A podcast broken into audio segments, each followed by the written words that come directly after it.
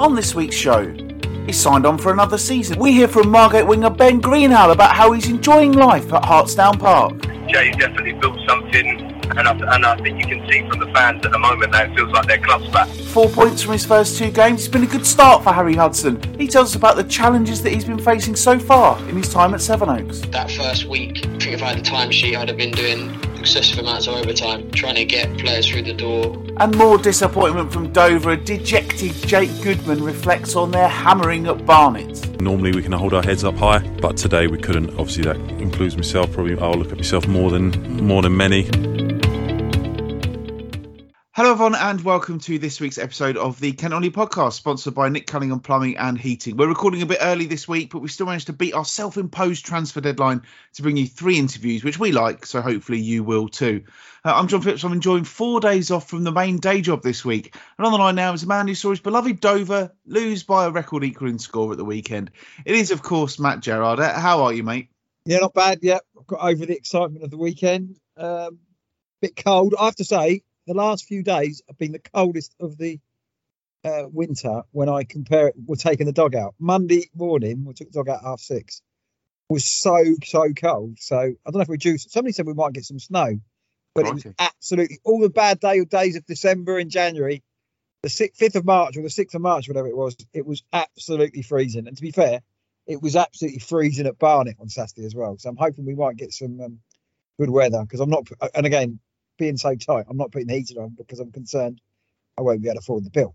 It, it's been cold down here. We went to Brighton yesterday as well, and it's it's just the wind. It's the wind chill factor down here. It's off. You know, it was the uh, it was Eastbourne Half Marathon on Sunday, and the wind was actually going the other way to when I did it three years ago, and it was just so cold. The wind, you're like, you, this is the last thing you would have wanted. They'd have had the people that run it would have had five miles of just running solidly into this freezing cold headwind. So everyone who did it, I, I definitely take my hat off to you. What's Brighton um, looking like these days? Do you go on the seafront and things like that? Did you? Yeah, we had a, a couple of things on. So we actually walked all the way from the pier down to the marina, which takes about forty minutes, something like that, I suppose. Um, so we had, we went down. We had an afternoon tea down there that someone had bought for my birthday last year. So um, we How just had a far stroll. is Eastbourne to Brighton? Uh, on the train takes about 40 minutes, so it wasn't too bad. So we caught the train over, then we um, walked along to, to, back to the marina. Then we had our afternoon tea, which was very nice. Uh, then we got the bus back into town. Uh, then we had a couple of drinks, and then we went to see a show. So we had a nice uh, we had a nice What did you go day. We went to see James Martin, you know, off the telly, the the cook. My wife loves him. Yeah, well, he's doing a he was doing a stage show. Is Um, cooking as well? yeah, part cooking, part sort of trying to be funny, and and it was it was good fun. Um, he cooked like a a big sandwich and everything. We got all the recipes; they're all in the in the program for the thing. He cooked a sandwich. He cooked um, what else did he cook? He cooked something else that was quite nice. Uh, pork chops with these with with uh, like caramelized onions and stuff like that. It didn't, he wasn't sharing it round. Uh, he was just uh, he was just doing it. And then he made um, fish finger sandwiches. Uh, after the break, he made meringues and all sorts. It was it was interesting, but it wasn't really like this is how you do the cooking. It was just like I'm doing the cooking while I'm talking to you, and he was just sort of just telling a few gags as he went along the way about his life and everything like that. It was it was very interesting. It's his third tour apparently, and um and and yeah, it was good. I enjoyed it. Uh, What was the uh, demographic of the audience? A lot of women, a lot of men. a lot of lot of women and it was it was either women or couples you know there was no uh it, there was no like kent Nolly podcast hosts us two like hanging out. Oh right, yeah, yeah. Um, but also i would like- say that like Martin, yeah. we we brought the average age demographic down i would say uh, myself and haley uh, there wasn't a lot of younger people knocking about. It was it tended to be and i don't mean this on, on international women's day i do not mean this in any way but there were a lot of ladies of a certain age in the audience shall we say Uh, where was this being held? It was at the Brighton Centre, so the the arena on the seafront. Oh right, so got quite a few people there then. Yeah, it was, and, and there wasn't many seats to be had, so yeah, it was it was it was good. It was it was good fun. I enjoyed it. I did enjoy it. Oh God, well, I know you're a bit of a, a chef yourself, so uh, Well, yeah, sometimes. well, I suppose well, that's something different anyway, isn't it? Rather than the norm. So Well, the thing was, people bought me some vouchers uh, for for for my birthday last year. Uh, someone bought me some vouchers for um f- to go to the Brighton Centre, and I thought, well, might as well use it on something I wouldn't normally go to. So that was what I bought. and uh, we had a yeah, we had a nice time. They have, they have pop concerts there, don't they? And all sorts. Pop concerts, yes, they do, Grandad. Yes, they get they get they get the the pop musicians come in and play their songs. They're yeah. not called, they're called gigs now. I say get not pop concerts. Well, although saying that, Haley went to, Haley went to see a concert there last year. Uh, do you want to try and guess who she went to see? Rick Astley. Uh, no, you. Do you know what? Far too old. Uh, Rick Astley, far too young. Uh, because Haley went to see with my mother. I hasten to add, Yeah. they went to see Michael Bolton. Oh my! Yeah, How well? He was, he was just waiting for his one song. yeah. Oh, I'm I'm impressed that he guy still goes. Does he? He doesn't have a mullet anymore, though. I don't think, does he? I don't think so. No, but apparently he's not uh, the most mobile of characters, shall we say? Um, but What's his big- What was his big song? What can I oh, live without? yeah, that's yeah. I think yeah. Uh, but apparently he filled a whole show with other songs. But to me, Uh-huh. that's probably you know I, I'll go to a lot of gigs with Haley, but I think that was where the line had to be drawn. Yeah, yeah. Michael Bolton. That's the 80s, 80s rock god. Rock, more like power ballads, isn't it? Oh, Well, uh, there's, oh, soft rock maybe. Yeah. Yes. Yes. Well, well, he's done well to fill up the same venue. He's done well to sell that out. Yeah, exactly. Anyway, that's our 206 episode this week, and I'm not talking about Ruddy Peugeot again, but 206 is the lowest number that, when written out in English, uses every vowel, but it only uses them all once. There are only 10 other numbers uh, that can do that, which I think is pretty impressive. Uh, there's also 206 bones in the human body, which leads to the question, Matt, what bones have you broken in your illustrious life? Uh, ankle, leg, um, finger, and toe. Uh, any funny stories in there? Yeah, but not that I want to put on this podcast. Right, okay. Tell me off the record. Yeah, yeah, exactly. Yeah. So from that, no, well, I, I I broke my finger playing cricket just before I started going out. That's all same with Sarah. So I was out for a long time. Then I played five aside, and after about two minutes, I ran into somebody and broke it again. Brilliant. So yeah, so, so my finger. If you ever next time you see me, my small finger, is it your pinky on my right hand, isn't straight because it's been broken twice. Wow, I've broken my collarbone and my Ooh. arm and a toe. That's uh, that's my uh, that's my. How, how'd how'd you break your collarbone? I was at school, uh, primary school. I was only about six or seven, and um, I was running. We, we had those mobile classrooms. You, you remember them? That there were, that there were Yeah, there's yeah, yeah. temporary classrooms that were there the whole time I was at school, and uh, I was I, I ra- ran out of one to go to the toilets, which were in another one, and I literally just tripped up the step and I hit my collarbone, my left collarbone, on the wooden step on the way up to the toilets. That must have hurt. I do you know what I, I don't remember the pain too much. I remember more of all the to do around it because my teacher was an expert in broken bones, and she said no, that's definitely not broken, and it was. It was very much broken. Uh, You know, no, there's no side effects from having that. no, not that I'm aware of. Um, I no, I mean I was I was only as I say I was only six or seven, so uh, I was I was quite young. and Uh, how did you break your arm? uh, doing the high jump at, at primary school as well. All right, you, you were one of those kids who was uh, accident prone. Well, seemingly so, uh, but uh, wasn't that bad. I just slipped over when I was doing that. Um, by and large, you know, three broken bones ain't too bad for a, a, No, a- no, a life well lived. So you know, but yeah, I just had a couple of incidents. One, literally, one was right at the start when I was six, seven. The other one was in my last six weeks at school. Um, my last six weeks at secondary school, I broke my arm. So uh, the summer of '93, I spent a lot of time with my arm in a cast. So, so yeah, that's uh, yeah, there you go. Uh, right then, on with the show, and let's start this week in the Eastern League, where we've got one interview from the Premier Division and one from the South. Let's start with the Premier Division and a man who is the first ever to have been on the books of Inter Milan and featured on this podcast. Uh, Margate is Ben Greenhalgh had a good season individually, and last week he signed up for another campaign at Hartsdown Park. And with his side on a good run of form, it seemed like a great time to catch up with him, which is exactly what Matt did on Tuesday morning. Yeah, definitely. I mean, I, I noticed that when Jay went in two and a half seasons ago, um, and obviously I don't think uh, he, he managed to attract the, the, the same sort of players that he had wanted to, uh, probably because the club started running things properly. Um, and then they, they were working on a budget, so it was difficult for Jay to bring in the players that he wanted. But I think now, after them two COVID seasons and two broken seasons, um, he's managed to get in the players in, in, a, in a full season and, and set a target and have an ambition, and it's, and it's definitely uh, working really well.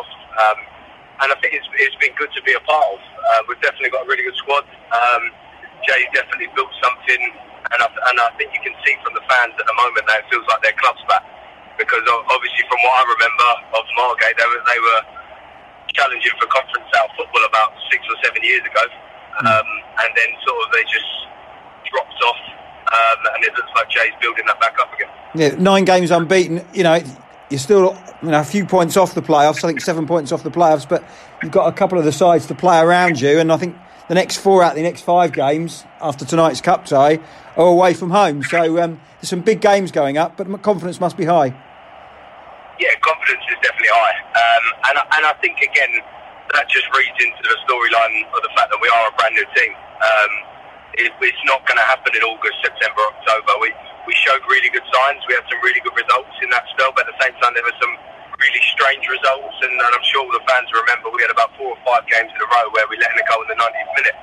Um, so we lacked consistency, whereas we've been together now six, seven months, a good core of us, and uh, you can see the consistency is growing, um, and it's definitely impacting in our results. For you personally as well, I, th- I think 17 goals in all competitions, 14 in the league.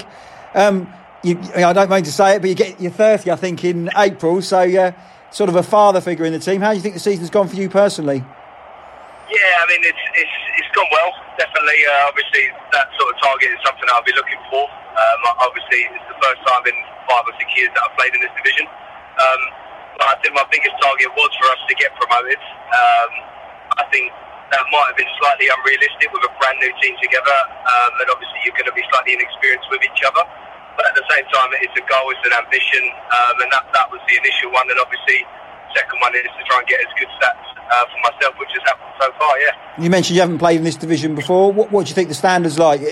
You know, we've seen from the uh, football league going into the national league, is the, is the quality of the players sort of going down the levels as uh, you know money goes into the top levels? Uh, to be honest, one, one thing I've noticed is there's a bit more of a divide. Uh, I feel like in the Conference South most years anything could beat anyone. Um, whereas I feel like this year there is a bit more of a divide between top half and bottom half, and you feel like you've come against a team and you should win. Um, and then there's games when you know you're going to have a bit more of a battle. Um, but regarding yeah the top half, there's there's a lot of very good teams. There's a lot of teams spending quite a lot of money, probably more money than the league above. So in terms of that, it's not too much of a drop of standard, but there are definitely I think for us, for, for where we're at, there's games that you need to win, and there's games that are going to be a little bit more challenging. Yeah, challenging on Saturday, you got go to Worthing. People are saying that they've really won the league. It's going to be a tough game, but so to say, you go there and nothing to fear. No, definitely nothing to fear. I mean, one thing you've got to say about Worthing over the last two seasons, I think they've been top of the league throughout the, the COVID outbreak. So they're definitely a team that deserves to get promoted and deserves to win the league. Um, but at the same time, they came to our place, and I think we did a really good job on them, um, and we won 4 2. I think we were very comfortable throughout the game. Um, so, so they're going to do their homework on us. They're going to try and play a different format, I imagine, to try and counteract us. But at the same time, if, if we can go with that same mentality and in the performances that we have done lately, then it, should be up for a really good game. Yeah, I know. Before you know, we're recording this tonight before the pod comes out. You've got the uh, Velocity Trophy. I presume, hopefully, this is what I'm going to say here. That's a competition that you want to go far in as well. Yeah, definitely. I mean, it's one of them competitions. It's the same as when you see in the Premier League the Carabao Cup and things. When when you're in the first couple of rounds, you're not too focused on it because you've got the league football, you've got other football going on. But when you get to these stages, uh, it's definitely something you're you're focused on, and it's an opportunity to win a trophy. It's, it's something that um, I know Lloyd Blackman said it in his team talk last week. At the same time, I'll agree with him. I mean, I've, I've now played senior football for 13 years, and you don't get too many opportunities to win trophies. Uh, it's something when you're kids, when you're young, you get so many chances to win uh, a certain amount of trophies. But as a, as a senior footballer, there's not too many opportunities every season. Um, and I think for me, for the last, I think, three or four seasons, I haven't won a trophy. So this is something that obviously tries to, to again, you're looking at statistics and things like that, but it's an opportunity to try and win something. Yeah. Also, in your, in your day job, um, you're still um, coaching at Dartford Academy. What's the quality of the um, youngsters coming through like? Yeah, no, to be honest, we're, we're at the strongest I think we've been for the last few years. Um, it's something we've, we've focused a little bit more over the last few years of being a bit more professional with it all and making sure we've got the correct amount of numbers and the correct quality. Um, and I think the, the actual players themselves have really bought into everything that we've tried to lay out towards them. And, and this is definitely the strongest we've been. We've, we've actually got eight players on loan in the Isthmian South or the Isthmian Prem, um, which is obviously very good standard first team football for them to be playing. Um, it's just now a case of it's always going to be difficult for them to break into Dartford first team uh, because Dartford first team are in a position where they want to win every single game um, and it's going to be hard for them to get that chance. But at the same time, it's, it's worked brilliantly well for, for Martial, who's come on loan from Dartford um, to Margate, and obviously someone that I've coached over the last three seasons in the academy. And he's just absolutely set her light, and he's, he's now in a position where it looks like he's going to be signing, signing a pro contract for a future Premier League club. Oh, fantastic. Good work for you. For you personally, I say you're coming up to 30. Um, you know, you're playing football. Do you feel you're settled at Margate now? You know, you've had some clubs over the years, but with Jay Saunders, it's sort of it's a good mix between you and him. Yeah, definitely. I mean, there's one thing that I'll always say in terms of when I've moved about clubs and things, it's, it's generally due to managers. Um, going with a manager or leaving a manager that maybe doesn't have that trust in you. So uh, I think with with this one, uh, especially obviously I played under Jay, I knew what was going to happen under Jay, I knew I knew how he worked, um, I could trust him. So it, it was a given for that for that to happen. And then obviously I've done similar things in the past with sort of Adam Flanagan, and, and even in the same way that obviously Jamie Coyle was was part of Margate when I initially joined, and I, I played under Coyley, played with Coyley at Maidstone and under Coyley at Dartford. So a lot of the times when I've moved about, it is due to sort of wanting to play with those managers again because you know that they know how to get the most out of you. Um, and that's, de- that's definitely a case with, with Margate and Jay at the moment. And I think also, like we said earlier, obviously I'm, I'm hitting 30 this April. I still feel like I've got probably 10 more years left playing in me. Um, but at the same time, it's something where obviously I'm a bit more experienced now, and, and I know where I want to be. I'm not I'm not that player sort of chasing higher levels and chasing certain things like this. I'm I'm chasing something that's going to be successful for myself uh, and and also realistic at the same time. So that, that's why I think it's been a really good sort of fit for Margate Football Club. That was a good chat, Matt. And what I really liked about it actually was even when you asked him about his own form, he managed to turn it back around to talking about the team as a whole. It, that's the kind of man you definitely would want in your squad, isn't it? Yeah, I've seen him play. You know, when I looked a bit, of, we do do a little bit of homework on this show, and I looked at his career on Wikipedia. Actually, how much truth in it, but he has played for a lot of clubs and not really settled there. I don't think many of them he hasn't played more than forty odd games per club. So, and I think listening to him from that, I think when he's happy and settled, which clearly is at Margate, the main man, 17 goals. You never thought you attack, you count him as sort of a attacking midfielder rather than out and out striker. Uh, it can improve his game, and I, and I, think he's probably found somewhere and a manager in Jay Saunders. And I was just, I was thinking, John, uh, does anybody have a bad word to say about Jay Saunders? By the way, when we spoken to him, what a manager, what he can do to them.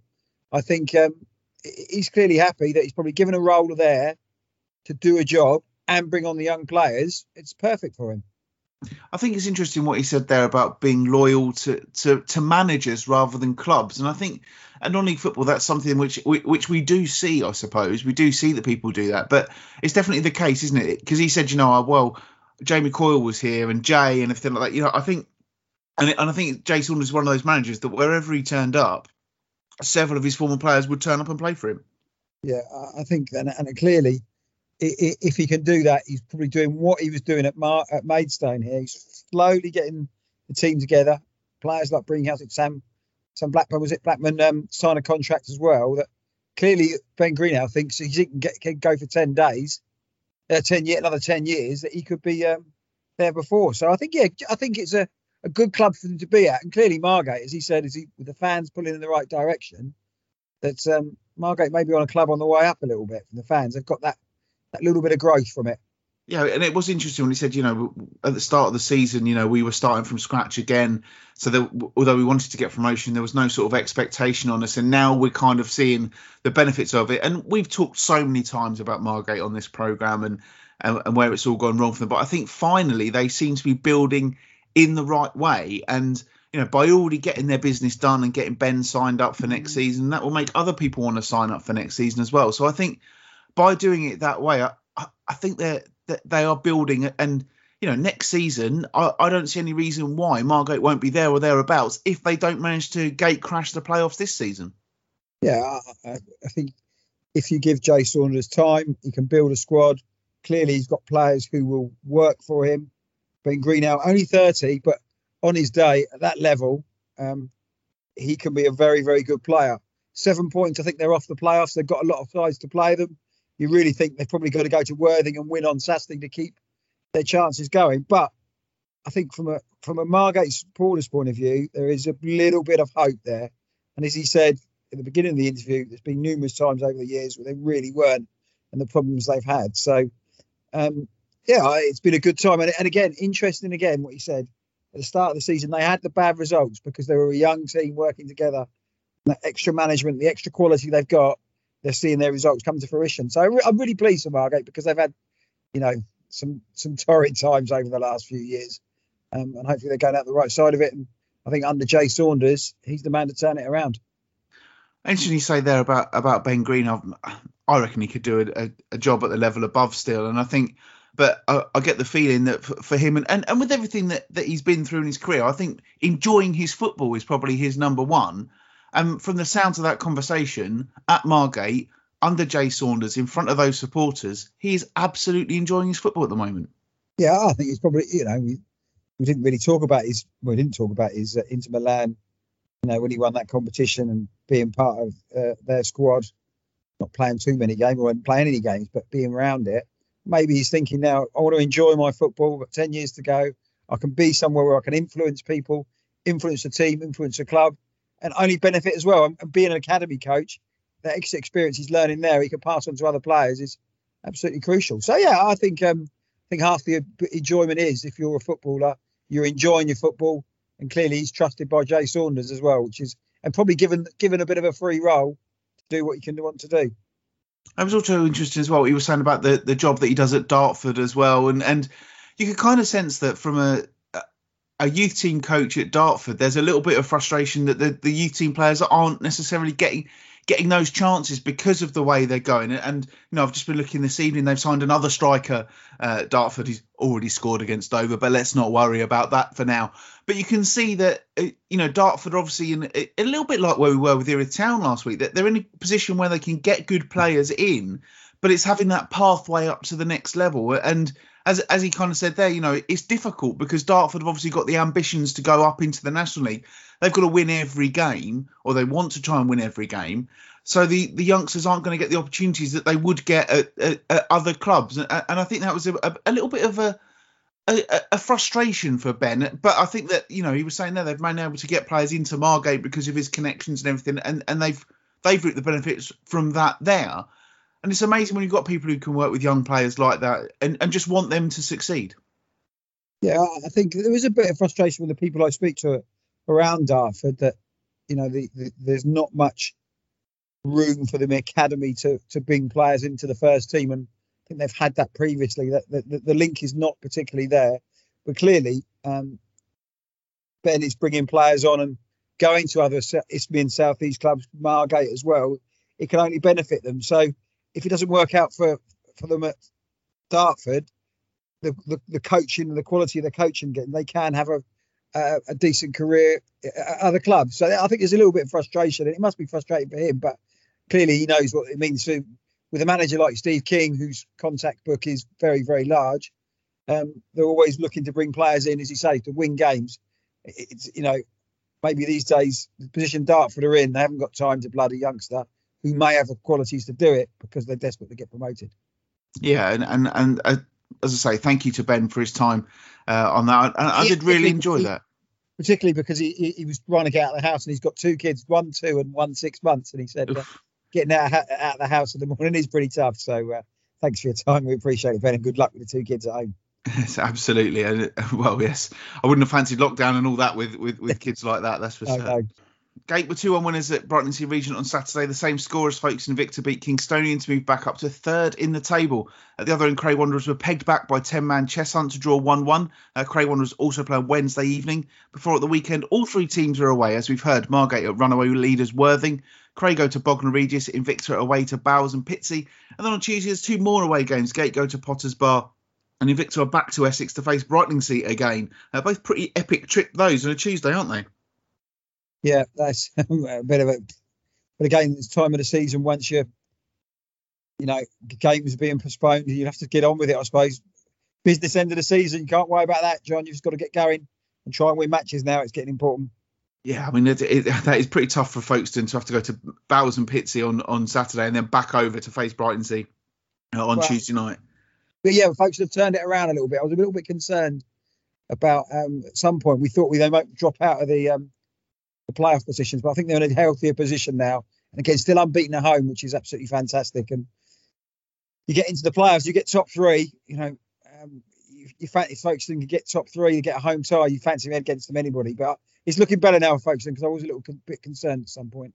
Yeah, I think it was it was looking a little bit worrying. They did drop out of the playoffs completely, but you know, being back up to third place now and that home record is fun. I, I don't even know the last time they lost a home game, Matt. I, I, I genuinely don't know. It, it must be a long time ago because when you went to the game in the was it the FA Cup when they lost early on? Was Uh, extra time that did, didn't it? Yeah, and you went to that game and you said, and that was the first time they'd lost in bloody ages anywhere, yeah, yeah. and they're and they're still unbeaten at home f- from then. So I mean, what a fantastic, what a fantastic. Well, I mean, I know it's a difficult place to get to on a Tuesday night or, or on a Saturday, and it's a you know it's it's sometimes maybe the conditions can be a little bit tricky, but to be as un, unbeaten for as long as they are at home is is absolutely phenomenal. Yeah, well, I think um, again the, the players they're always going to score goals, Folkestone, and when I saw their support again, a bit like Margate, um, they sort of got a bit of a wind with the supporters, sort of that feel good factor, um, which is terribly crucial at times, I think. Um, so they're always going to do well. Yeah, I was a little bit concerned they were going to miss out, but now I'm thinking the result keep on the good form. Nobody will want to go to Folkestone. Nobody want to play Folkestone with Neil Cugley's experience. So just keep going as you are. Well, and hopefully Margate can get in there in as well. But as he said there, if Margate don't get in there next season, could be the season for them. Yes, let's move on to the Isthmian League South East now, where it's four points from two games for new Sevenoaks town manager Harry Hudson after Saturday's 3 1 win over Herne Bay. All of this coming as he tries to bed in a number of new players. Uh, I spoke to Harry on Tuesday and started by asking him about that points haul, probably his first two games in charge. I definitely would have taken it at the start, most certainly. Um, we, uh, I, I kind of had the first two games down as a bit of a free hit. Like we didn't know how we were going to do with player recruitment and uh, and trying to get some information across the, the, the boys short term. So um, yeah, certainly four point six. I'm I'm very happy with. Uh, and against two decent sides as well. Corinthian never an easy place to go, and Herne Bay have had a really good season. Yeah, and um, exactly that. Like the Corinthians are a very, very hard place to go to. Um, Michael's doing a great job there. Um, they're very well organised, very difficult to score against, and put you under a lot of pressure. So. I mean, the first game wasn't a classic by any means. I think both managers will admit that. But um, I was really pleased to come away with I mean, actually kind of arguably should have been three points with the, the late equaliser, deflected free kick from them. From them, um, and then a very different challenge against Herne Bay at home uh, on Saturday. Obviously, um, they've got some fantastic individual footballers, um, some of the best in the league, in my opinion. Um, and we knew it was going to be a, a different type of challenge, but one that was equally, um, if not slightly, even more difficult. Um, and yeah, so to come away from three points from that game is um, yeah very very pleasing certainly. And, and two late goals in that game as well. So I guess you must have been relieved by that at the end. Yeah, we. I mean, we had the better of the first half, um, and uh, like we deserved to go one 0 up. They had they had a good chance towards the end of the first half, but we had quite a lot of control the first 30, 35 minutes and created some good opportunities. Um, second half, they came strong like we kind of knew they would. Um, and if I'm honest, once they scored there, they equalised. It was gonna it was gonna be at that point. I probably would have taken a point. Um, but real credit to the boys. Um, the more Herne Bay came forward and committed numbers, the more we looked like we were we, we could catch them. And right before we scored our second, we actually had a like um, Freddie went round the goalie and um, had a shot cleared off the line, which would have made it two one. So yeah, when that second one went in, um, it was a huge relief to us and. Uh, and it kind of we just the boys grew another two or three inches themselves figuratively in terms of how they were playing and, and then got the third and saw the game out comfortably You mentioned recruitment earlier on. How hard is it to come into a club at this stage of the season uh, uh, and have to build from scratch?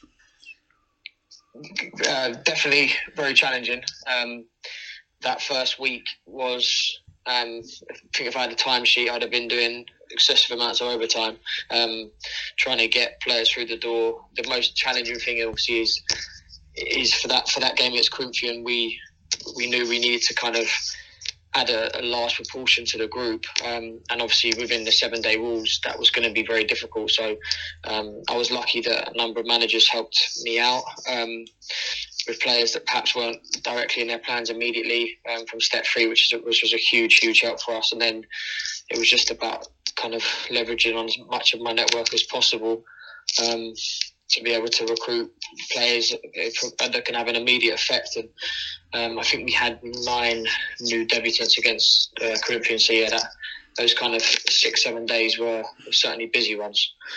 And, and, I guess also when you're bringing players in from, from all different clubs as well, to, to, to, gel them quickly must also be a challenge.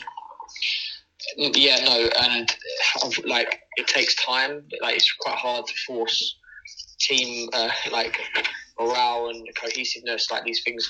Like that's why you have a kind of five six week preseason often to try and um, build that part. And it, some of it was quite. It, it has been difficult, but one of the key factors in our recruitment was actually ensuring that we were recruiting people that we know um, are good people that can immediately have the right um, mentality and approach to what we want to do. Um, and like for us having getting Corey Holder over the line was was so important for that as a as the, the, the, new club captain in terms of knowing exactly what I would want from the change room and what, what my standards are and, and he can set that from the get go and that was that was a very pivotal signing for us. Obviously, looking at the league table, you, are down near the bottom there, and I guess your first aim is is to get away from there as quickly as possible. Yeah, no, no doubt. I mean, Sevenoaks is a is a phenomenal club. That what the what the, the what Paul and the board have managed to achieve there in a um, since they had the club under their stewardship is, is just phenomenal. And it's, I mean, it, the club's going to go from strength to strength, and it's it most certainly, especially with the, the new plans, is will be, in my opinion, when they're built, will be one of the best of the best step four facilities. Um, so we need to try and maintain the status of step four as a first and first thought. Um, if we can carry on the way we started, um, and we can't rest on our laurels, but if we can carry on the way we started, hopefully in three to four to five weeks' time, we can start looking um, above us rather than just worrying about what's behind us. Um, and then obviously, if we can secure status for this year, we have a clean slate, and we can we can certainly look to kick on next year.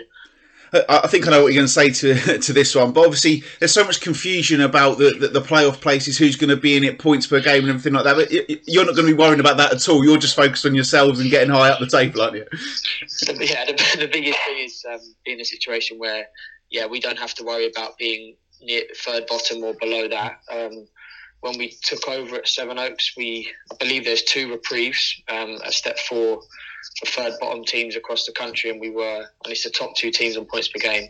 And when I took over, we were second place in that. So if the season had ended then, we would have had a reprieve. Um, I haven't looked at it since, um, and as you said, that it's not about like we don't want to get out of trouble on a reprieve or really ideally on a playoff. We want to try and um, climb up the table. And like, although we haven't moved the place up since I've taken over, the, the gaps become much much smaller to the teams above us. Um, and I think it's something crazy like four or five points separates like the bottom seven clubs or something like that. So order from us to, to the next seventh bottom team. So if we can keep on a good run and keep some momentum, there's no reason why we, we, we can't try and finish as high at the table as possible. Um, but number one objective is, is keep keep step status certainly uh, obviously you go to Chichester this weekend. And, uh, looking at your fixtures, you've got some, you've got some tough games to come, but I guess you're taking it just a game at a time at the moment. That's all we can do, um, and we've managed to get a relative amount of success from preparing ourselves as we have done for the first two games, and that'll be exactly how we'll go again. We, we, we can't think that we've cracked anything. We can't think or we can in any way relax. We certainly can't, and we just need to keep preparing ourselves um, for each game as we have done for the first two. And the boys that we have um, that we've kept at the club, the boys that we brought in, have been so uh, receptive to what we're asking to do. It, has been a real joy to be a part of, um, and we can have all the plans, all the preparation, all the analysis we want in the world, but ultimately it's down to the players on game day to execute. And so far, I can't speak high enough of them.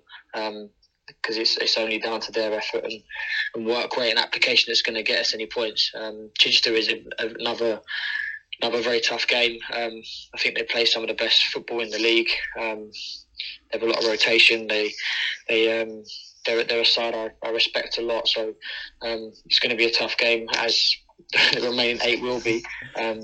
But I said we, we should we should take take confidence from our first two performances, keep trying to build, um, and if we do that, I think I think the team that we have assembled will give anyone a, a, a very a very tough game in this league.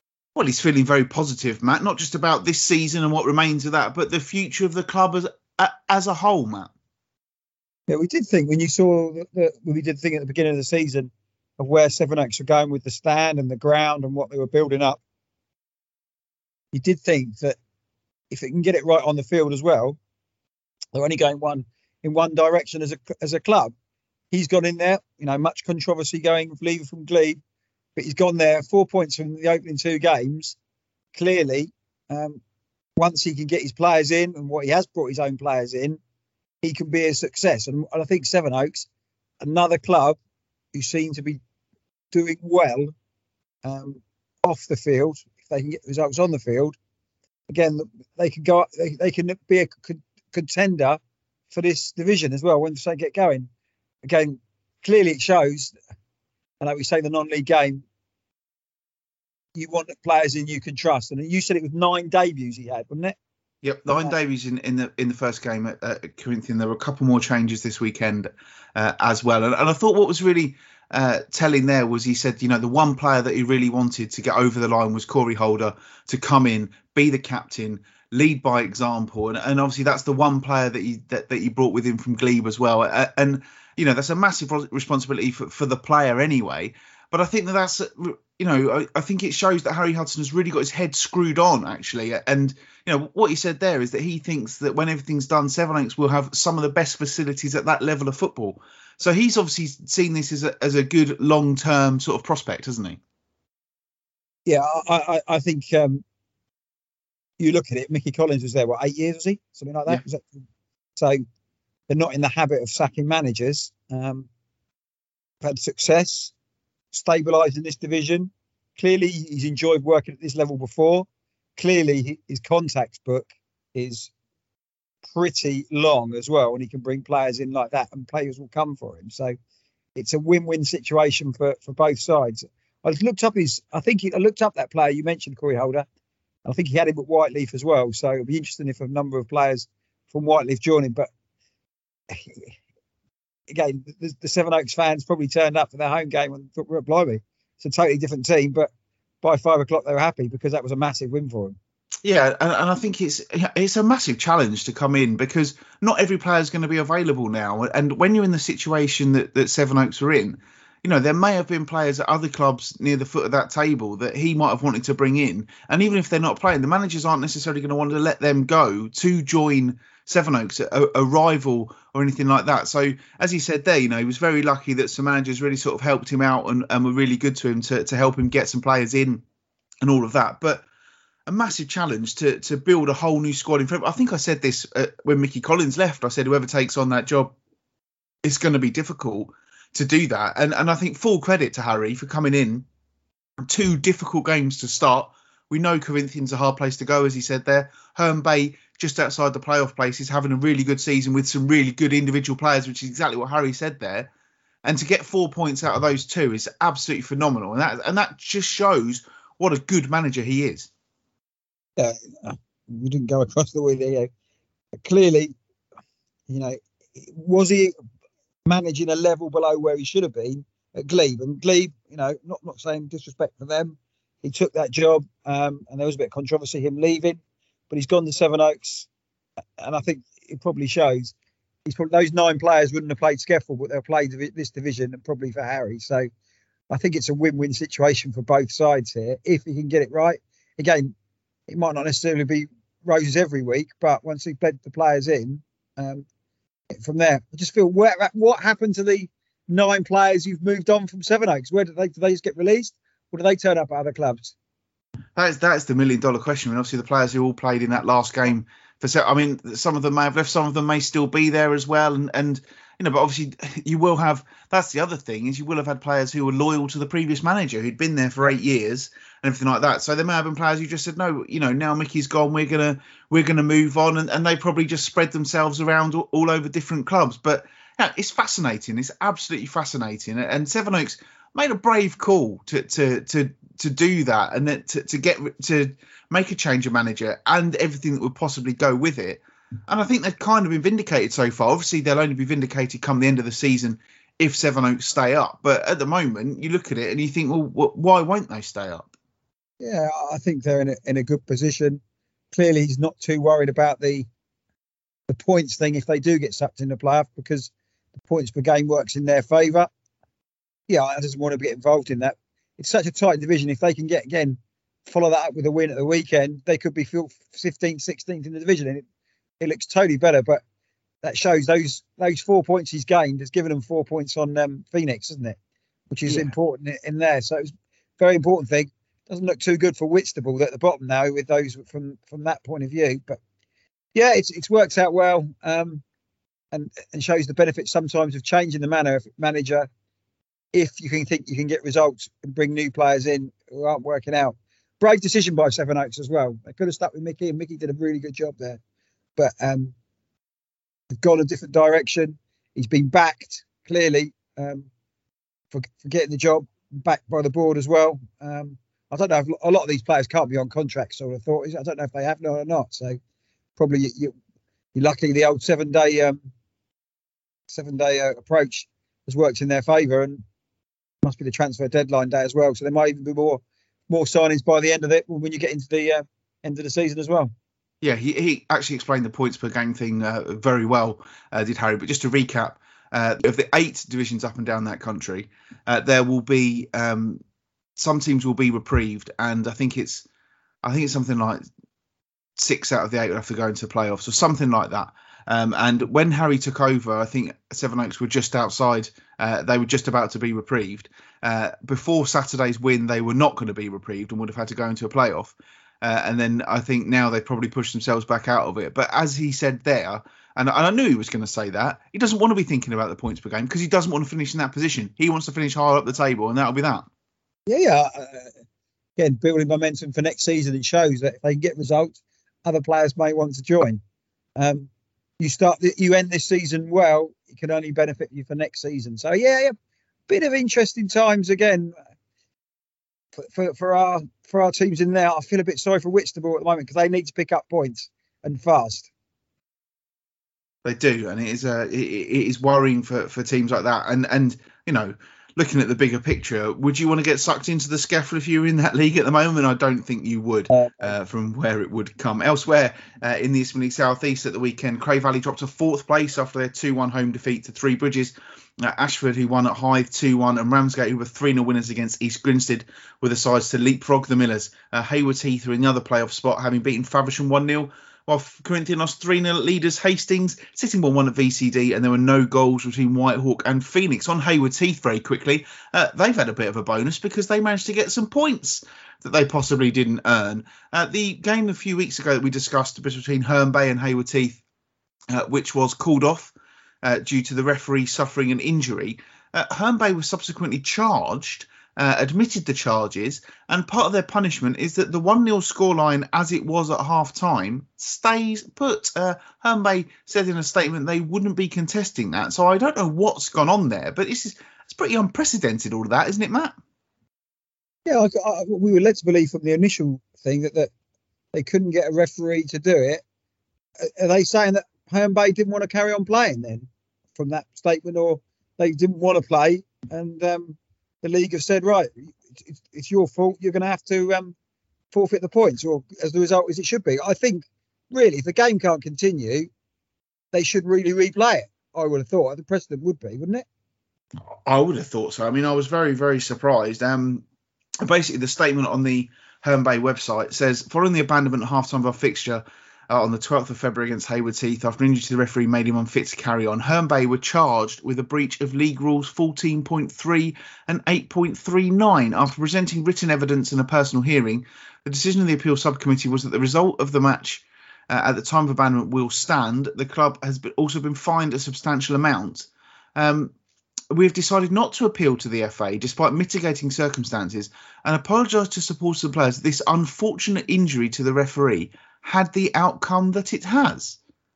Um, I mean, it, something's gone on there, obviously, Matt, that, that, that we don't know about. And, and I was actually going to text Ben Smith and say off the record what's gone on. But I just find it all a bit confusing because, um, you know, if the referee's injured, that's not Herne Bay's fault, surely.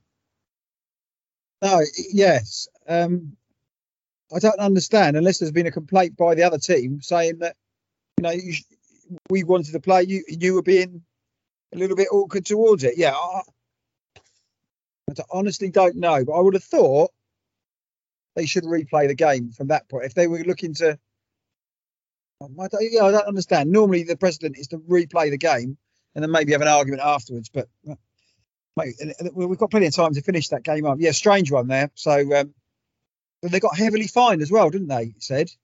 Yeah, heavily. Yeah, substantial amount. Yeah, strange. Very strange. No, I don't know what's going on there. I don't know if we'll ever find out what's going on. No, it doesn't seem that way. Um, this weekend, Ashford are at home to Phoenix Sports. Whitstable travel to Burgess Hill. As we've already heard, Sevenoaks go to Chichester. Corinthian are at home to East Grinstead. Cray Valley take on Hastings. It's Herne Bay at home to Faversham. Hythe host Haywards Heath. Ramsgate take on Lancing. Sittingbourne go to Three Bridges. And VCD host Whitehawk. Uh, before on Tuesday night, Ramsgate are at home to Corinthian. Uh, into the SCEFL now with the biggest game of the weekend. Ended in a nil-nil draw as neither Glebe nor Chatham could find a breakthrough at Foxbury Avenue. With Sheppey United winning 3 0 at Erith and Belvedere. It's all square between the top two. Both Chatham and Sheppey on 78 points from their 30 games. Glebe are 16 points behind. They do have four games in hand, one of which is being played as we speak, and I'll bring you the result of that one later in the show. Basically, Matt, Glebe have got to keep on winning and hope that the teams above them slip up.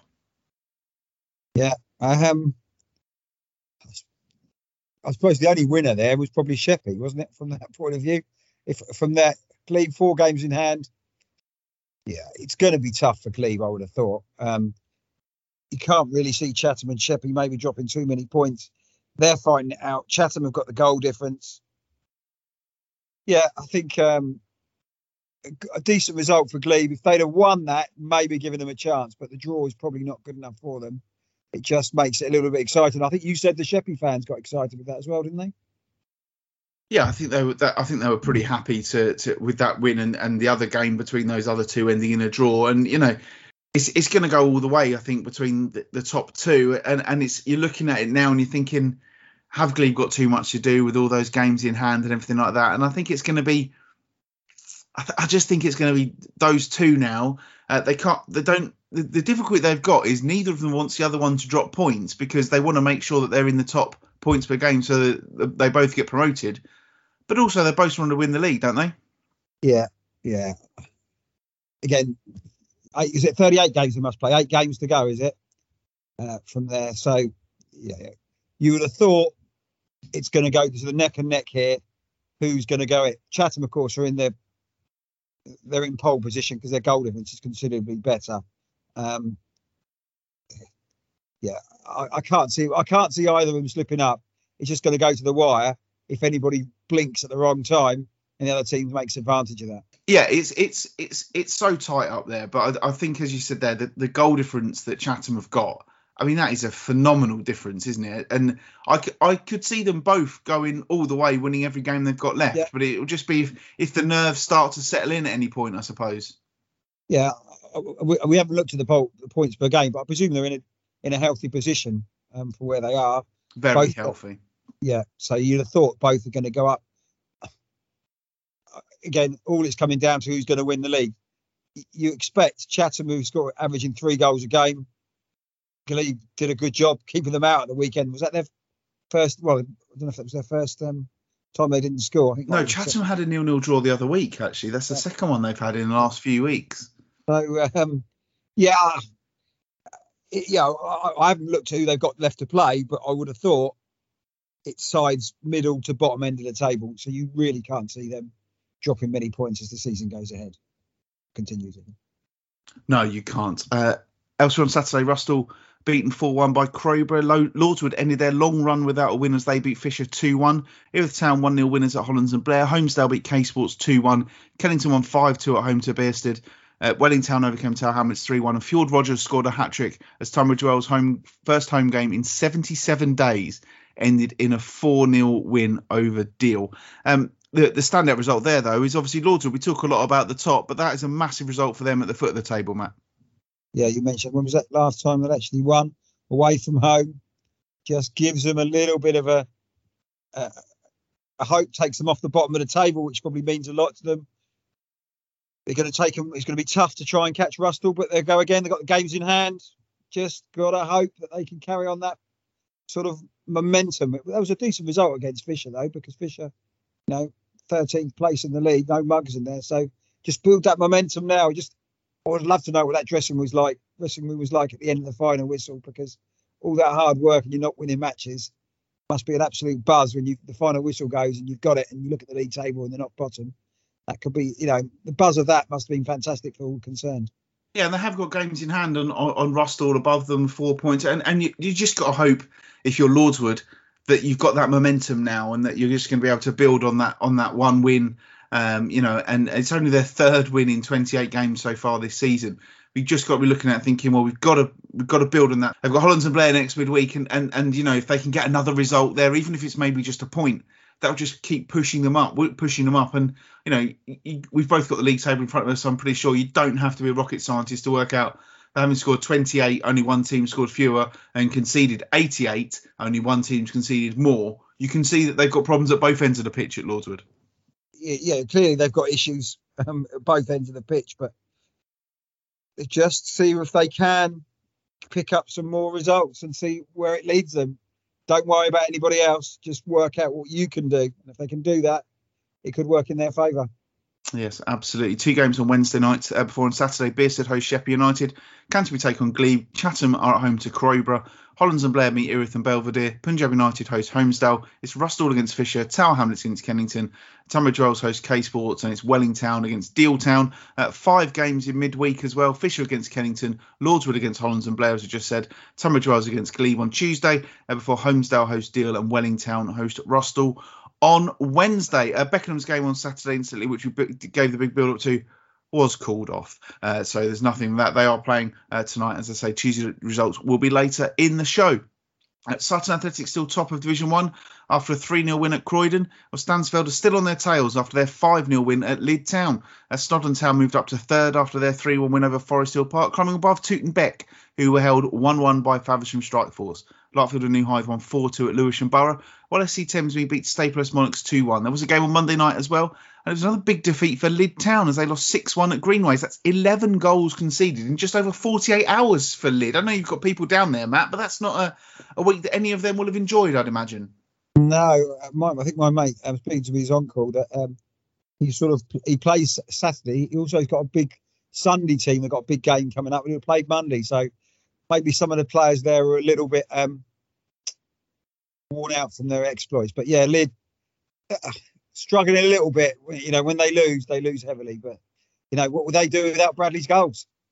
Exactly. Someone also said that Greenways either win by loads or lose by loads, and that probably uh, stands true because they won six one on Monday night, uh, and their goal that took their goal difference up to minus 13, 53 goals for, 66 against. So probably never dull if you're going to watch Greenways. No, where is Greenways? Any they idea? play they play at K Sports, so Oh, right. Maidstone. Yeah. So uh, we we don't know if that is the Simon Walton, is it? Playing? It's not. No, it's not. I'm sure Simon. it's not. We've had this Yeah. conversation before. I know. I always thought it could be because he was based in Maidstone, Ray, wasn't he? So um, from there for a bit. So, but yeah, at least he scored Bradley. But yeah, not. But uh, it must have been a freezing K Sports getting tonked six one. Yeah, disappointing for Lydd. Come on, boys, sort it out. Uh, the other Simon Walton i apparently is at Havant and Waterlooville, or has been. Has been, yeah, yeah. So no, so apologies the the real, the proper Simon Walton who plays for uh, for Greenway. Yeah, there's another Matt Jarrett out there somewhere doing podcasts. He's probably doing all right as well. Uh, there's three games in that division on Wednesday night. Then on Saturday, Chessington Hook against Meridian VP. Uh, Croydon host Lewisham Borough. Faversham Strike Force against SC Thamesmead. At Larkfield and New Hythe head to Forest Hill Park. Greenways meet Rochester. Is second against third as Stansfeld hosts Snodland Town. Uh, Leeds as Sutton Athletic host Lydd Town. So not another one coming up for Lydd. Uh, and Staplehurst Monarchs go to West Side. There's seven games next midweek as well with both Stansfeld and Sutton among the sides in action on Tuesday. And all of those fixtures can be found on the SCEFL website. Okay, let's go up to the National League then, where on Saturday Sky were claiming that Dover's relegation had been confirmed after their 6 0 shellacking at Barnet. After much head scratching, we don't think that is quite the case, but well, if you're losing 6 0 at Barnet, it's only going to be a matter of time. Uh, Matt was at the game and he spoke to Jake Goodman afterwards. The manager said it was embarrassing, and I've got, I agree with him. Yeah, um, I think that's probably our worst performance of the season.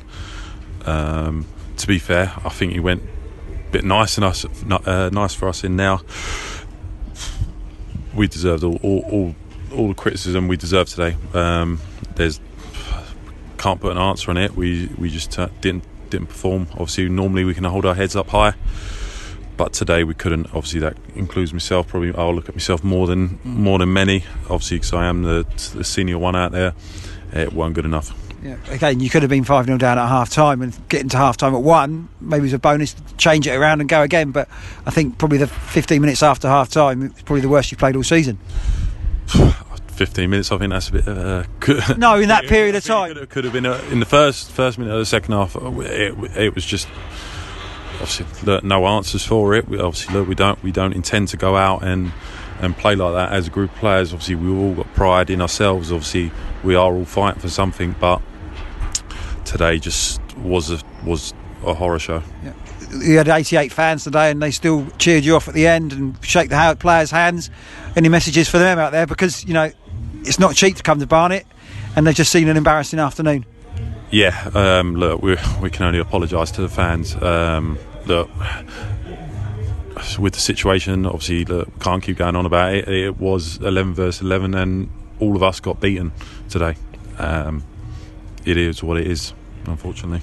You own personally, you were pulled off after the third goal. Uh, what was your views about that? We, we maybe thought maybe a bit of a scapegoat by the manager, were mm, no. Um, look, I, I, I, know my performances recently they've been been good. Obviously, the managers praised me, but today it wasn't. Today, obviously, for whatever reason, just didn't happen for me. Okay, it is what it is.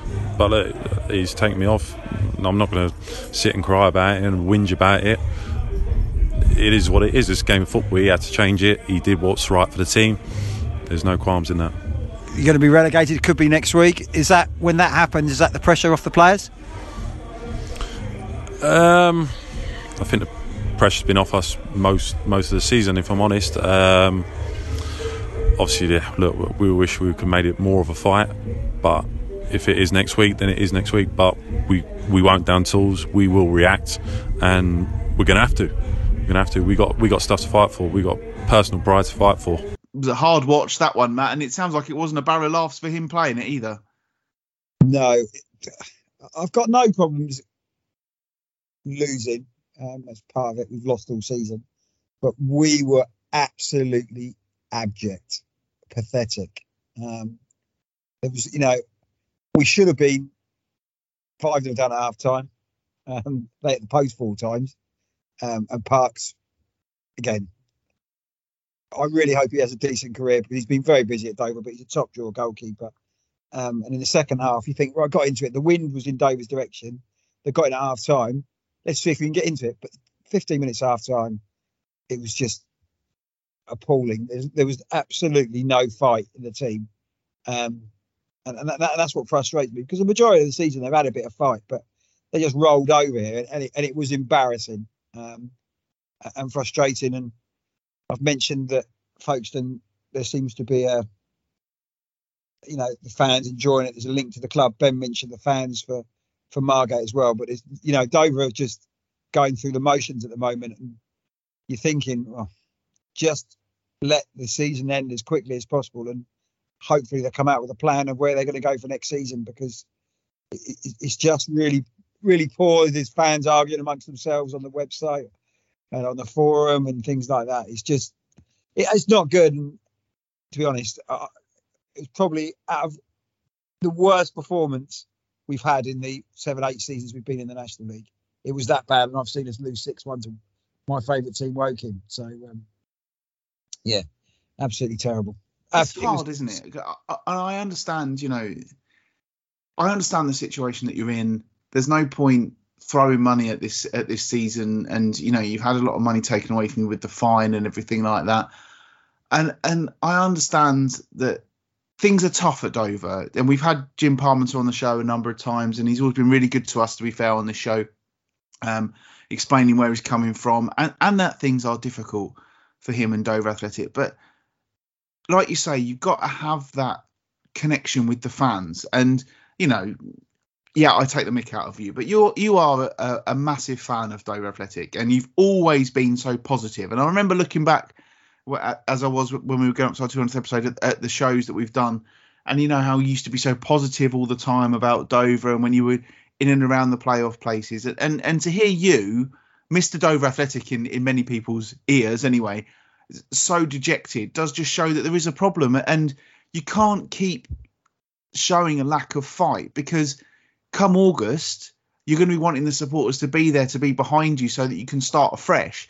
But if people have got you know tired of of of the way that you've performed over the past uh, 12 months it's going to be a hard sell to get people to come back to Crabble isn't it and that's the overriding thing it's all well and good. Yes, you're going to be relegated. Yes, you're going to lose games of football, but it's the manner of those defeats. And uh, you know, we've all been there and what seen teams we support lose, and there's nothing worse than when they look like they're not trying, when they look like they're just all over the place, when they just look shot. And you, just want to see some some pride. And I feel, Matt, that that's been what's been missing from Dover. And you know, it's all part of.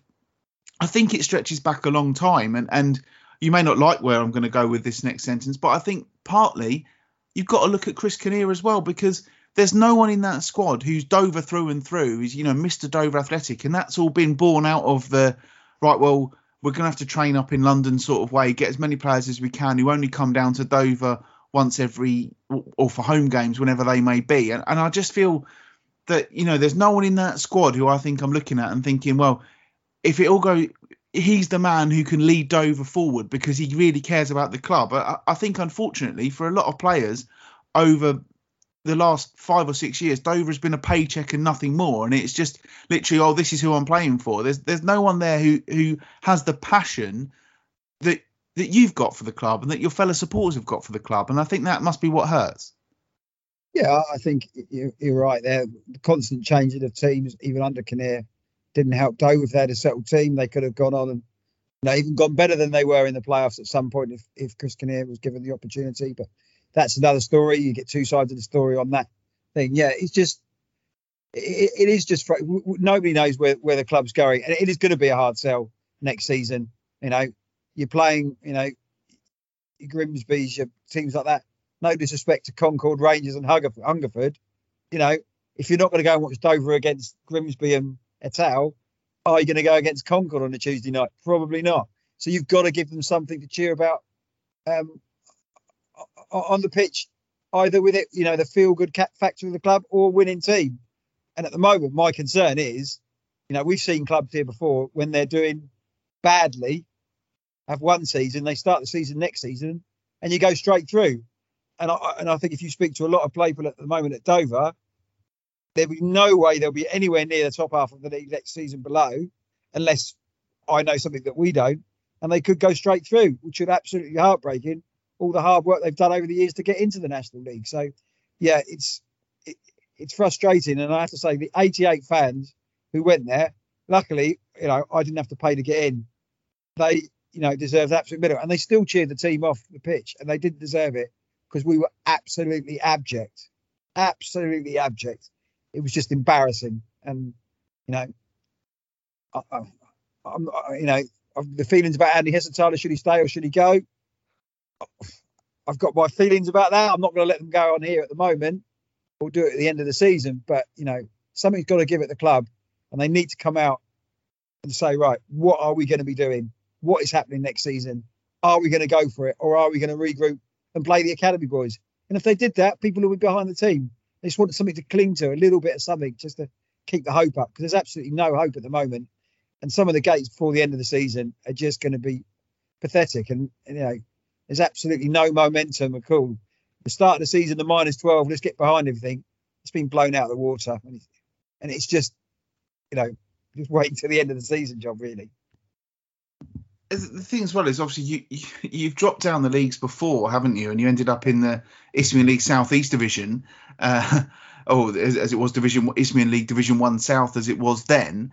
Do, do you think things are as bad now as they were then when when that kind of all went on?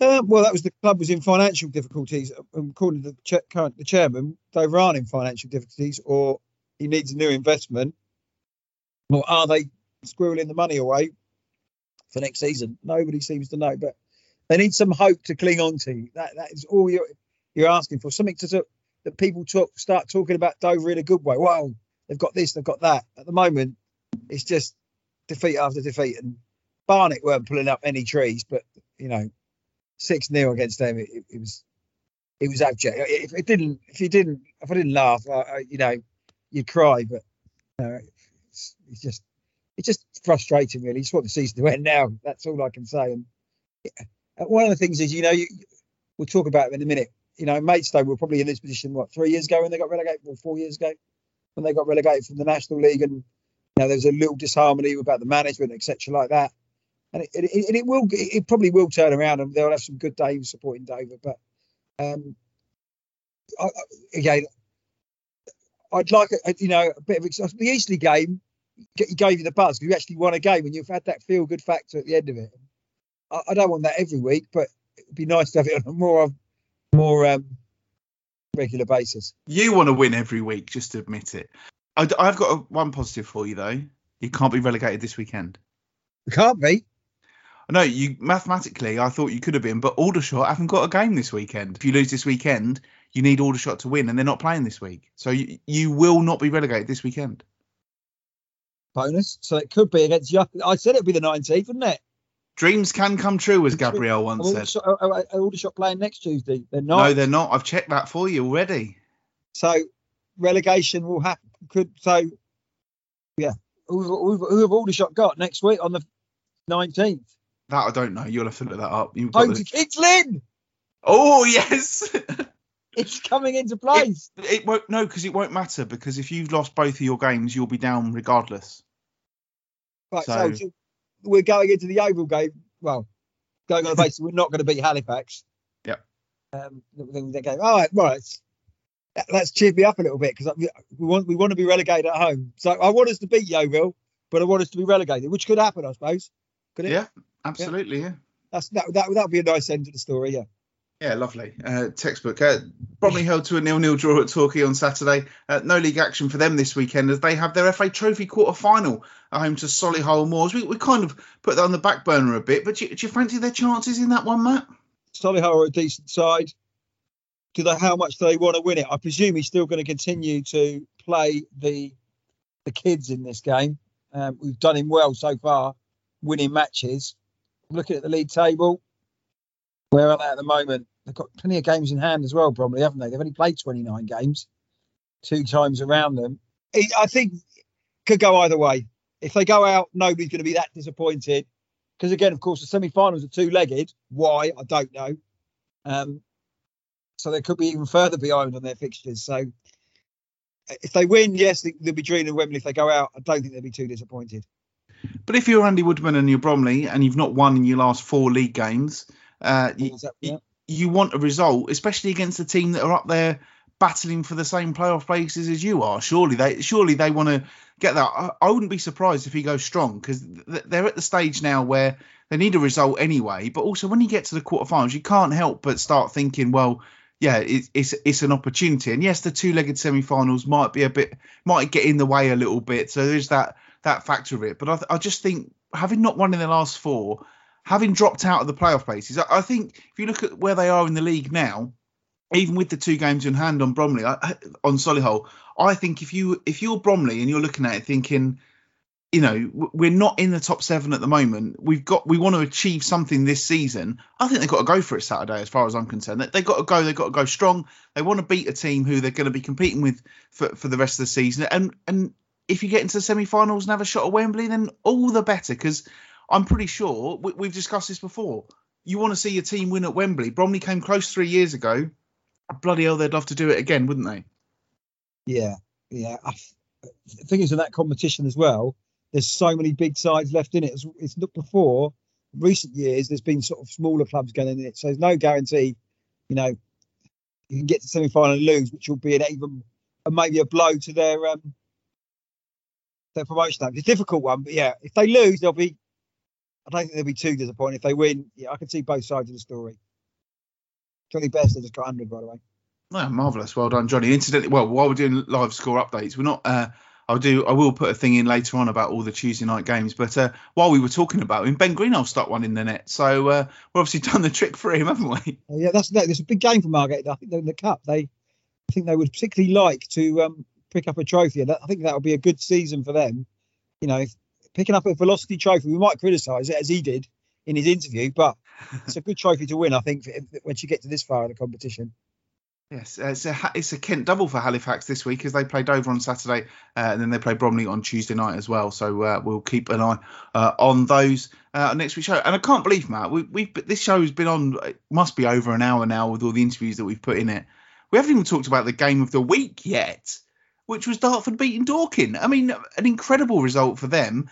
All the while, Maidstone 2 0 down at half time, coming back to beat Hungerford 3 2 it's all of a sudden looking very, very tasty at the top of the National League South, isn't it?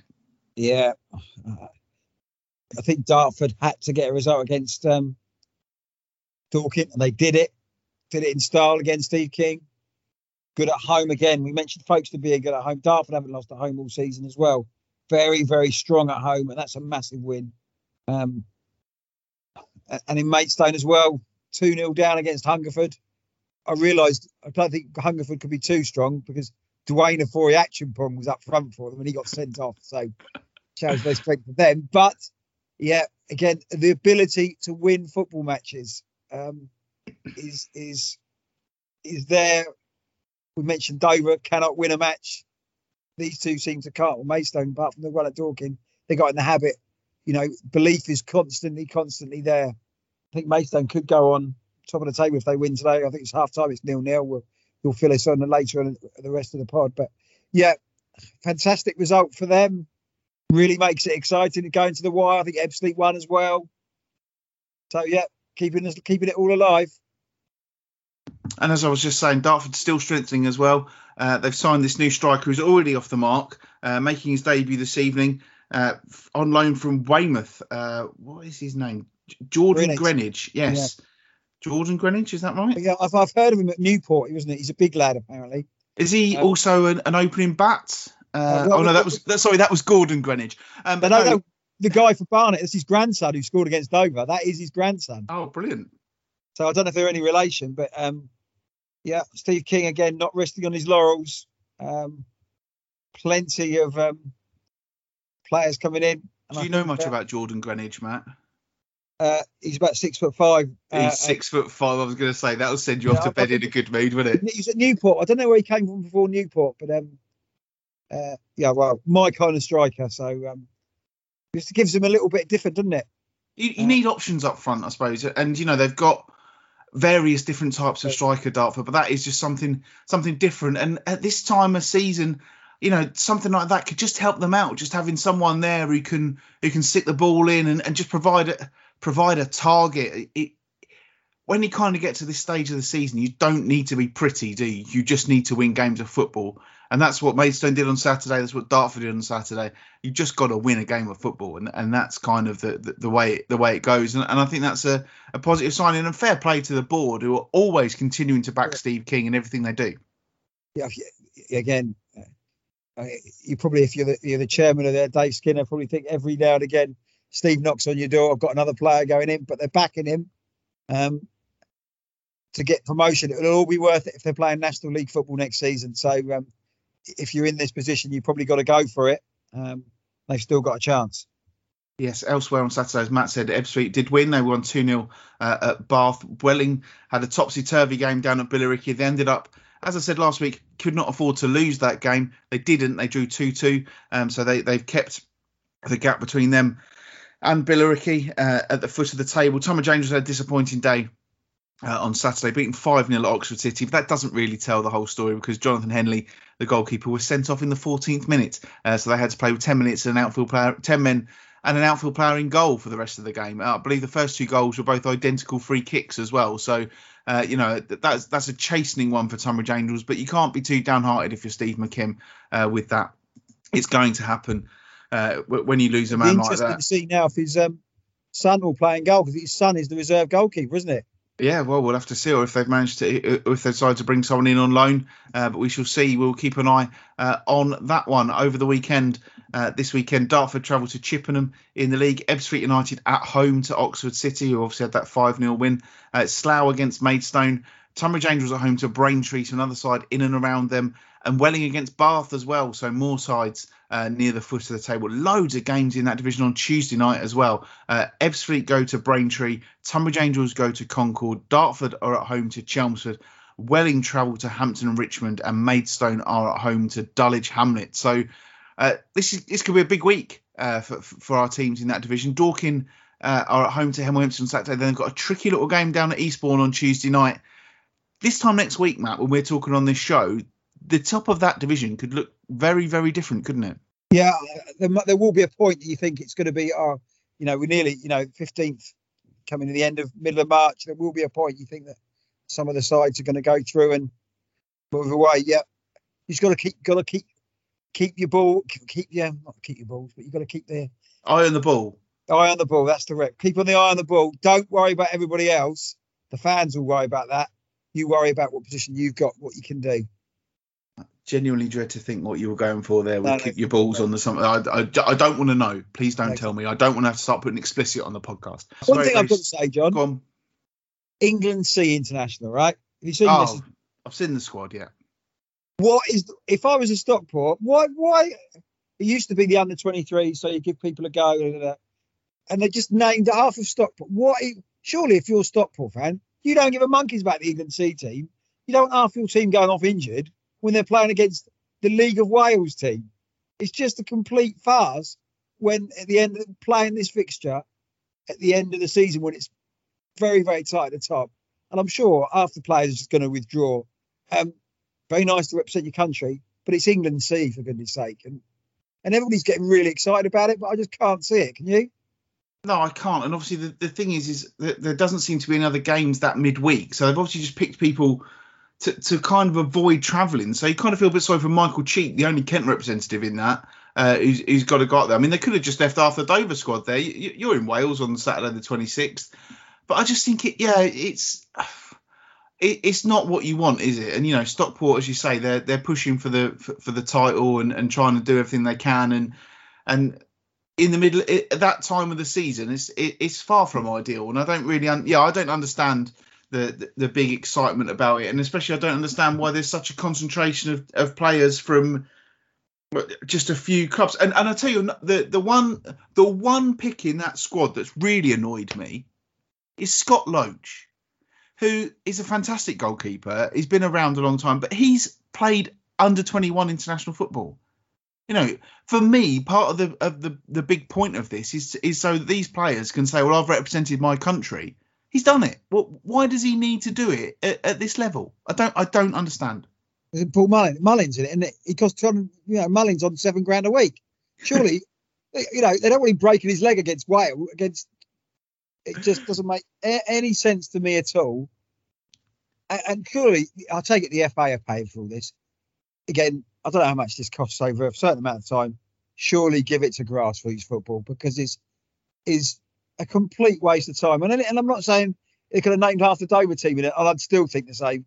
Uh, uh, uh, it- it's not something 25 years ago. Maybe it means meant something when the players were part time and they were doing this. But you know, I just, I just, you know, it's, it's, yeah, certain people are getting all excited, and I really hope that there's no injuries in this because then everybody, it really would kick off in this thing. Just a complete waste of time. Yeah, I, I just bemused by it. Even the non-league paper would seem to be excited about it, but yeah, it just annoys me a bit. Yes, let's just when the players to, were part times, it meant something that thing you're playing. when you're a full-time gonna go- footballer. Yeah, it doesn't mean as much. I I, I completely understand that. That's the only thing that's annoyed me a bit, really. Apart from apart from 90 minutes on Saturday.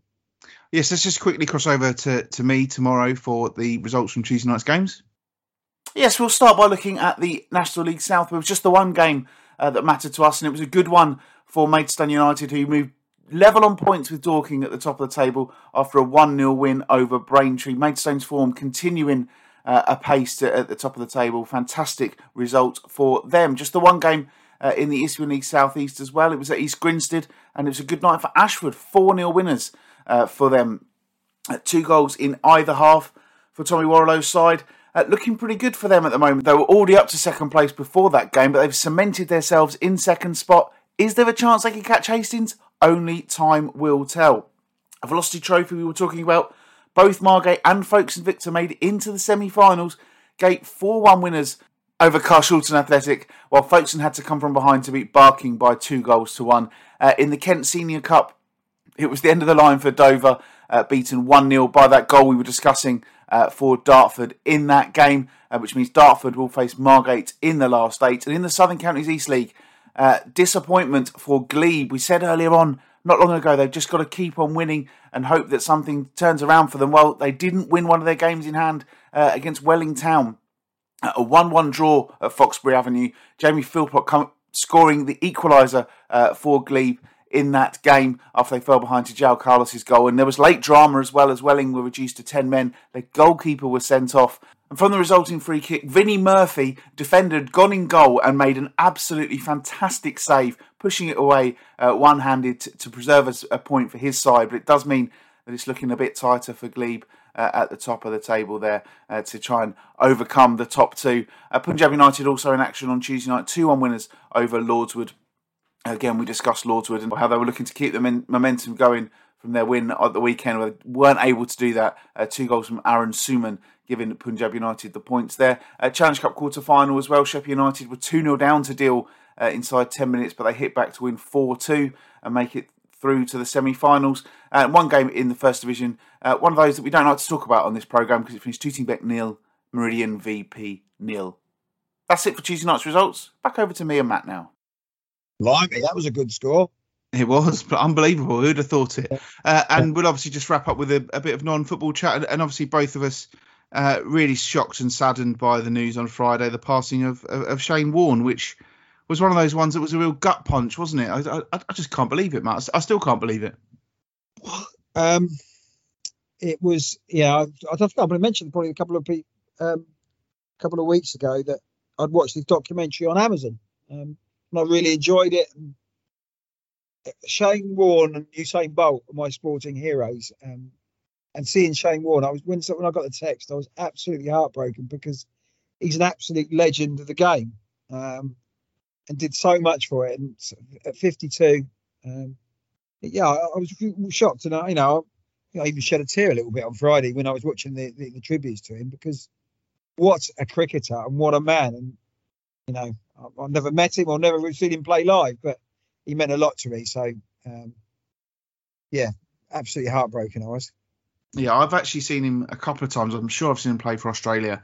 Uh, I've seen a couple of Ashes days uh, up at Lords and bits and pieces. But when I was at university in our second year, um, back in the glory days when they used to play the, uh, I think it was then called the Cheltenham and Gloucester, but to me it'll always be the NatWest Trophy uh, where it was the, the minor counties against the against a, a proper county. Um, and in 2004, Hampshire were drawn to play against Cheshire away. Uh, the game was played at Alderley Edge Cricket Club, and there was a few lads that I was friends with at uni who all big cricket fans, and we said, "Oh, come on, let's go." So we got in my car and we drove across to Alderley Edge. We parked up, uh, walked up to the ground, and, and watched the game. And we were I've been obviously reminiscing a lot about this week. Warne batted himself at three. He was the captain of Hampshire at the time. Uh, batted himself at three, scored one, uh, and then came on and bowled. Uh, didn't bowl, you know, didn't bowl like the Shane Warne took 708 Test wickets. Um, but he did bowl towards the end, and, and a lad from Cheshire, I think he must have been about the number seven or number eight, put him back over his head for six, and the bloke celebrated like he just won the Ashes. Uh, and then after the game, you know, there was loads of people swarming round uh, Shane Warne, and he and he signed as many autographs as he could, and had pictures with people, and, and you know all the tributes that you've seen this week. I, I, think they're all just somewhat my sort of experiences of, of seeing him. Uh, you know that everyone sort of gravitated to him, and he was a real cricket man, uh, and it was uh, you know really really sad, as you say, just just devastating news when when I saw it on Friday. I just I was just sat there and I was just scrolling on Twitter. I was watching something else on the telly, and, and I saw someone mention it, and I was just like, "Well, that can't be true." And then you just start looking into it even more, and it oh, just yeah, just absolutely gutted. And to be honest, Australian news hasn't been good for, for the last couple of weeks because Neighbours has gone as well. You know, that, that's you know, I've, I've, sent you those pictures when I've been to Ramsay Street. I know. So. Yeah, we talked about it on this show. We've both yeah, been exactly. to Ramsay yeah, Street. yeah, both been to Ramsay Street. Yeah, I, I, don't know anybody. Well, I'm I'll watch it. Have you watched it? You don't watch it still, do you? Yeah, I still watch it. Yeah. But one thing I will say, um, if, if neighbours can go, surely EastEnders can go. Well, you'd think so, wouldn't you? But I mean, a lot of people saying Channel Five are to blame for this, but I don't think they are because what, why should it be Channel 5's responsibility to pay for an Australian TV program? It should be the, the Australian network have got the blood on their hands with this, as far as I'm concerned. You know that they shunted the program uh, to to their their equivalent of ITV2. Then they um, they've only been showing it for four days a week. The UK broadcast is actually now in front of Australia, believe it or not, because they only Yeah. show it four days a week and we show it five. I knew that. So, We're, about, no, we're about six days in front of them. At what's least. Stefan Dennis going to do now, though? That's what I'm worried about. Well, exactly, and and Toadfish, your, your mate. Yeah, yeah. Oh, it's, It's shocking. yes, yeah, it's yeah, sad times, sad times. But you know, move on. Hopefully, EastEnders will be the next one. Yeah. Well, I, I thing is, I don't I don't want anything to end because you know if people enjoy it, then it then it's fine. You know, unless it's like illegal. I, I don't see. I, I hate all these people who go on social media and things like when it's like confirmed neighbours has come to an end. Good. I've not watched it since 1990. Well. Did anyone ask for your opinion? Does anyone care about your opinion? Just because you don't like something, you don't watch it, doesn't mean that it should be taken away for everybody.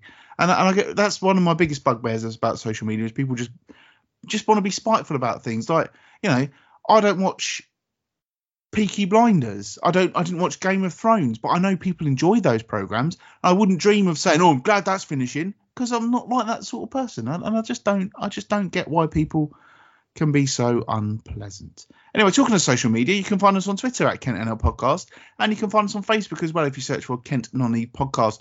Uh, I'm at John Phipps 81. Matt is at Matthew underscore Gerard. Uh, you can find that, that those are both Twitter handles, of course.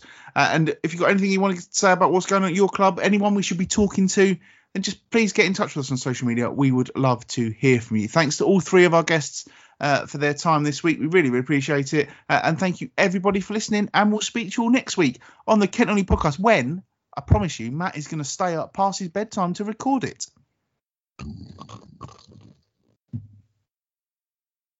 We finished. We finished.